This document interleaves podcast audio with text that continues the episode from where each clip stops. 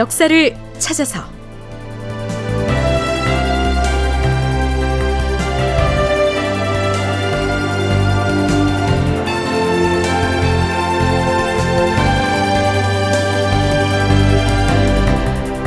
제 1248편 주하파의 총대를 맨 이귀 극본 이상락 연출 황영선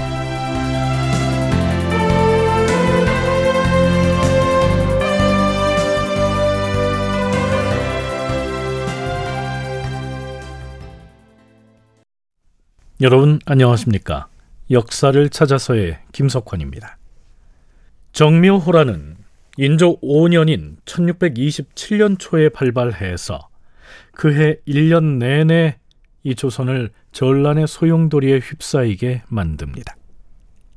그런데 이 전쟁이 좀 특이한 것은 침략군인 후금군이 조선의 영토를 점령하고 또 장악하기 위해서 전쟁을 일으킨 것이 아니라는 점입니다. 후금군은 압록강을 건너 의주성을 점령한 이후부터는 한편으론 저항하는 조선군과 전투를 하면서도 다른 한편으로는 줄기차게 화친을 제의하고 강화를 요구해 왔다는 것이죠. 자, 화친을 하기 위해서 무력 침공을 했다. 이 말은 조금 모순으로 들릴 수밖에 없는데요. 인조 5년 4월 1일에 인조가 명나라 황제에게 정묘호란의 전말을 보고하는 주문을 보내는데요. 이런 대목이 나옵니다. 황제 폐하 후금 오랑캐의 군대는 평안도의 정주에 이르러서 화친을 요구하는 글을 보내왔으나 우리가 미처 회답을 하지 못했습니다. 적군은 이어서 능한산성을 포위했을 때도 사람을 보내 화친을 제의하는 글을 전해왔지만 우리 조선의 장수가 오랑캐 사신의 목을 베고서 거부하자 적군은 능한산성을 급히 공격하여 무참히 사륙을 하였습니다. 이후 안주성에 이르러서 다시 적군은 남이응에게 글을 보냈는데 남이응이 그 제안을 받아들이지 않고 항의하는 내용의 답장을 보내자 적은 또 공격을 감행하여 성을 함락시켰습니다. 이후 평양과 중화에 진격한 뒤에도 계속 글을 보내왔으며 드디어 정주에 이르러서는 적장 아민이 대금국 왕자의 명의로 조선 국왕인 저에게 글을 보내서 우리 금나라와 조선은 본래 서로 원한이 없는데 무엇 때문에 귀국은 명나라를 도와서 우리를 쳤던 것인가? 이렇게 항의하면서 강화를 요구해 왔습니다. 그래서 부득이 후금과 강화를 할 수밖에 없었다 하는 내용인데요. 그러니까 후금은 명나라와 전쟁을 수행하고 있는 상황에서 조선이 명나라를 후방에서 지원하지 못하게 하려면 조선과 서둘러 화친 관계를 맺어야 한다. 이런 목적으로 침공을 감행했던 것이죠. 그래서 침공 초기부터 줄곧 화친을 요구해 왔던 것이고요. 자, 여기까지는 지난 방송에서 충분히 짚어봤던 내용입니다. 그렇다면 조선 조정의 입장에선 두 가지 선택이 있었겠죠. 하나는 후금이 제안한 화친을 받아들이는 것이고요. 다른 하나는 그 제안을 거부하고 끝까지 싸우는 겁니다. 여기에서 주화론과 척화론이 등장합니다. 주화론이란 전쟁이 벌어졌을 때 적국과 화친을 통하여 충돌을 피함으로써 현실적인 피해를 줄여야 한다는 주장이다. 반면에 척화로는 전쟁이 벌어졌을 때 명분과 의리를 수호하기 위하여 끝까지 운명을 건 결전을 벌여야 한다는 주장이다. 주화론을 주장하는 세력을 주화파, 척화론을 주장하는 사람들을 척화파라고 일컫는다. 자, 이제부터 우리는 정묘호란이 진행 중일 때, 그리고 정묘호란이 끝난 이후까지도 조선 조정에서 격렬한 논쟁과 갈등을 불러일으킨 주화파와 척화파의 대립 양상을 짚어보려고 합니다.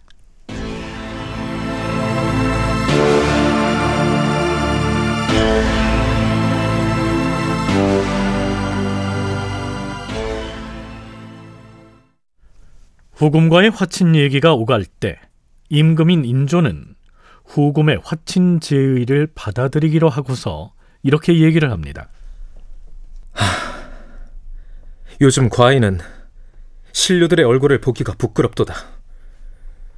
지금 우리가 택할 수 있는 것은 적과 맞서 싸우는 것, 수비에 치중하여 지키는 것, 그리고 화친을 하는 것 등 세 가지 계책뿐이다. 그런데 오늘날 우리의 형세는 이미 적군과 대항하여 싸울 수도 없고, 또한 적의 공격으로부터 나라를 지킬 수도 없으니 어떻게 화친을 하지 않을 수가 있겠는가? 동북아 역사재단 장정수 연구위원은 당시 인조뿐만 아니라 대소신료 대부분이 화친을 받아들일 수밖에 없다는 사실에 동의하고 있었다고 얘기합니다. 이 시기 조선 조정에 만연해 있는 분위기는 화친하자였어요. 아민이 처음에 들어와서 화친하자고 얘기했을 때 바로 생각해요.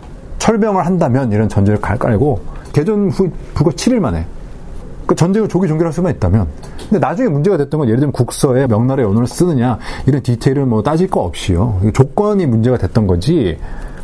근데 그런 분위기가 막 만연해 있으니까 척화론이 오히려 반대로 터져난 거예요. 후금과 화친을 해야 한다는 주화론이 조정에 만연해 있으니까 오히려 척화론이 터져 나왔다. 이게 무슨 뜻일까요?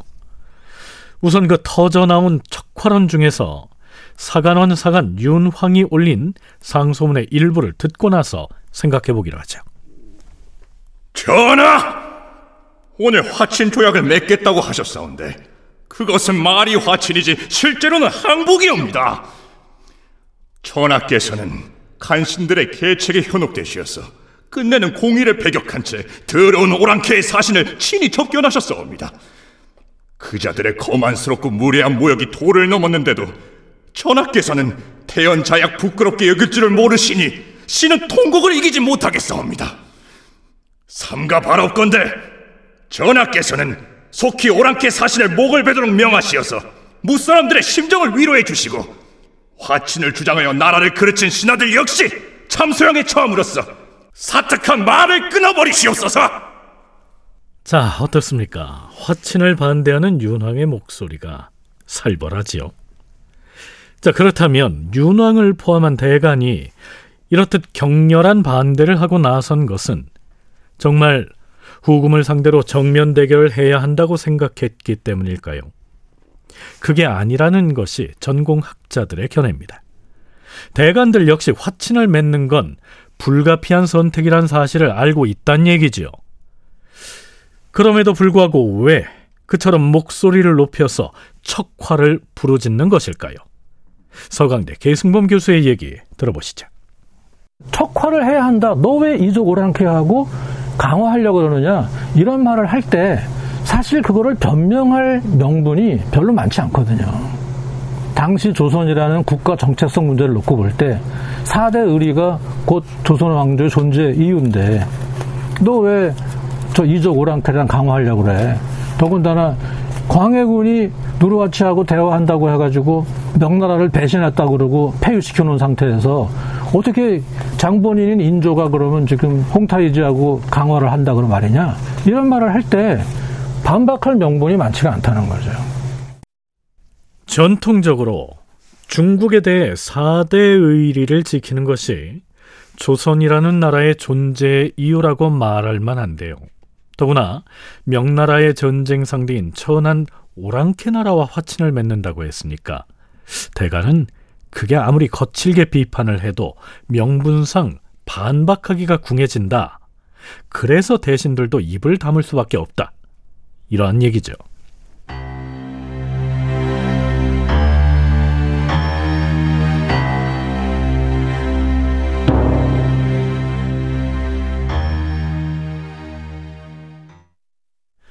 그런데요, 인조의 측근 대신들 중에서 뭐 속된 말로 대간과 맞짱뜨기를 서슴치 않았던 인물이 있었습니다.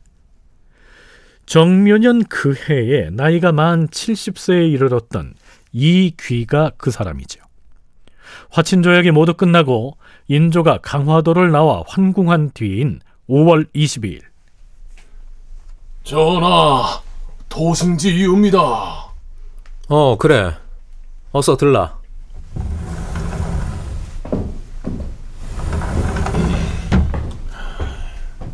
대신이 차자를 올려서 가지고 왔사옵니다. 아니, 누가 무슨 차자를 올렸기에 도승지가 직접 가지고 들어왔는가? 저 그것이 연평 부원군이 올린 차자이옵니다.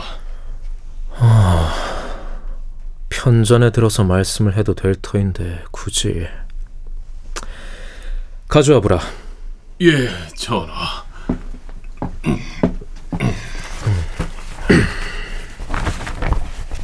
차자란 짧게 쓴 일종의 상소문이죠. 이런 내용이었습니다. 사관원 사관 윤황이라는 자는 자기가 개인적으로 미워하는 사람을 사심을 갖추고 멋대로 공격하는 자이옵니다. 그 자가 주상전하께 화친과 관련하여 신의 목을 베어야 한다고 주청한 것이 지금까지 세 차례나 되옵니다. 그 자는 예전에 함경도 북천 판관으로 있을 때 그의 아들이 그곳 관할 구역에서 참새를 잡다가 불을 내서 창고를 태웠는데 윤왕은 엉뚱하게도 그곳 관아의 벼슬아치가 불을 냈다고 거짓으로 꾸며서 인명을 함부로 죽여싸웁니다. 또한 광해군 시기에 해주옥사가 일어났을 때는 형방승지 한찬남에게 목숨을 살려달라고 애걸하기도 하였으니 이런 자가 차마 무슨 일인들 하지 못하게 싸웁니까? 원로 대신들을 배척하는 것은 말할 것도 없으려니와 심지어는 화친을 논하면서 주상전하에게 죄명을 덮어씌우기까지 하였사옵니다. 지난번에 후구모랑케의 기세를 늦추려고 화친을 했던 일은 광명정대한 조처라고 할 만한데 윤왕은 이를 항복이라고 하였사옵니다. 항복이 무엇이옵니까?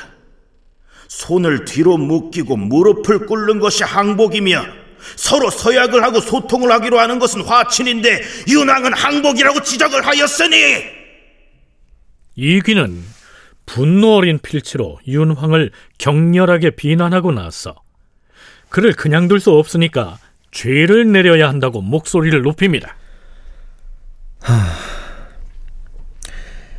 이 차자를 비변사에 내려서 어찌 처을 했으면 좋은지 논의하게 하라. 예, 주상 전하.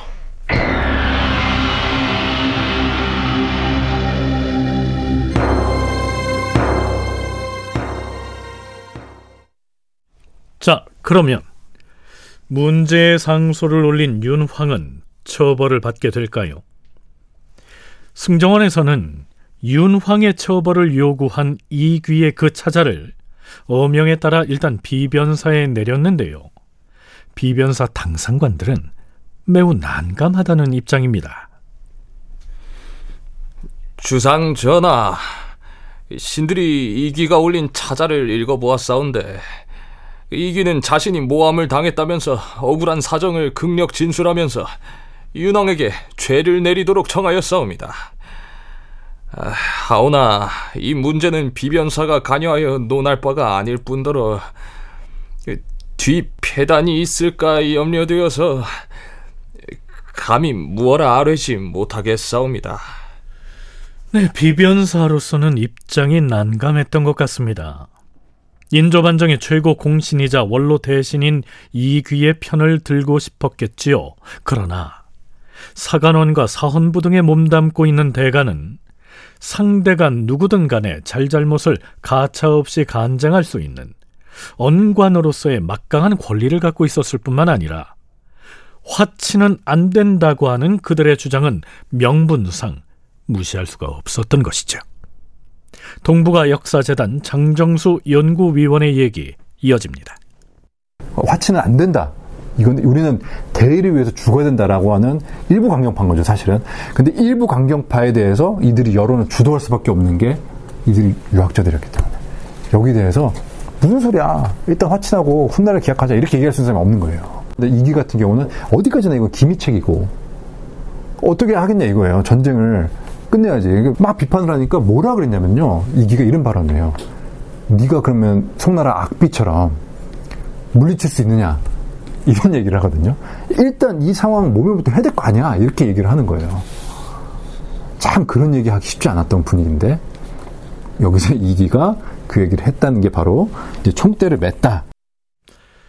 모두들 언관들의 눈치를 봐야 하는 상황에서 그들에게 맞서서 목소리를 높이고 있는 이, 이 귀야말로 공신들과 대신들을 대표해서 홀로 총대를 메고 있는 격이다. 이러한 분석입니다. 인조의 결론은 이랬습니다. 찬성 이귀는 종묘사직을 보존한 공로가 있고 나이가 70이 넘었으니 조정에서도 모두들 공경하고 두려워하는 사람이다. 그런데 경망스런 무리가 실정에 어긋나는 말을 만들어서 멋대로 꾸짖으면서 심지어는 그를 효시하라는 등의 말로 탄핵을 하기까지 하였으니 어찌 놀라운 일이 아니겠는가? 이기를 침해하고 모욕한 대관들을 엄히 다스려서 국가에서 훈신을 대우하는 뜻을 알게 하는 것이 마땅하겠으나 이 비변사에서 뒤패단을 염려하기 때문에 과인은 우선 이 일을 문제 삼지 않기로 하는 바이다.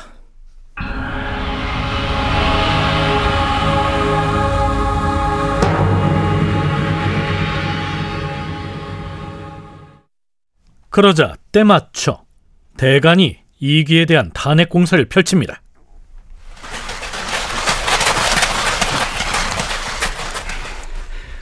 전하, 우찬성 이귀는 대간인 윤왕과 조경 등이 자기의 죄를 논했다 하여 방자스럽게 차자를 올려서 웅변을 늘어놓으면서 직접 대지를 하겠다고 나서는 등 보고 듣는 사람들을 모두 크게 놀라게 하였사옵니다.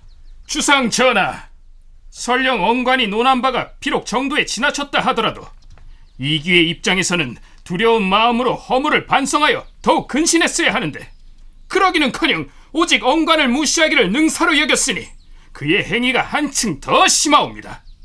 사정이 이러한데도 그의 죄를 다스리지 않는다면 사람들은 모두 입을 다물고 감히 말을 하지 않게 되고 그렇게 되면 나라가 곧 망하게 될 것이니 어찌 크게 두려워할 일이 아니겠사옵니까?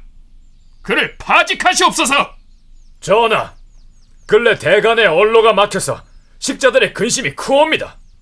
그런데 일전에 전하께서 하교하시기를 대관들을 엄히 다스려서 국가에서 훈신을 대우하는 뜻을 알게 하라.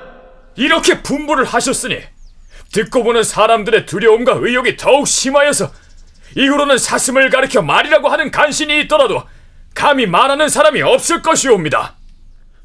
자, 대간의 공세가 만만치 않은데요. 과연 이 귀는 어떻게 될까요? 다큐멘터리 역사를 찾아서 다음 시간에 계속하겠습니다.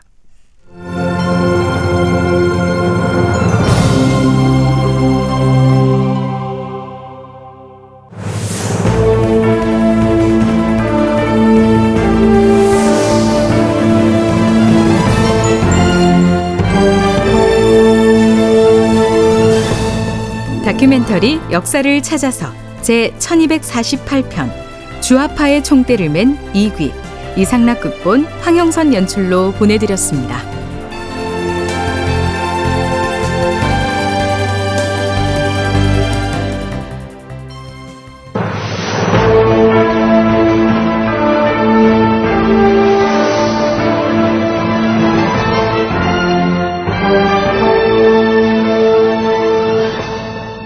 다큐멘터리 역사를 찾아서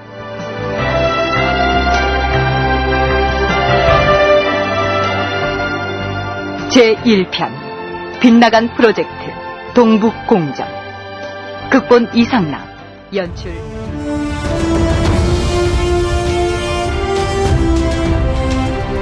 역사를 부정하는 민족에게 발전은 없습니다. 역사를 망각한 민족에게 미래는 없습니다.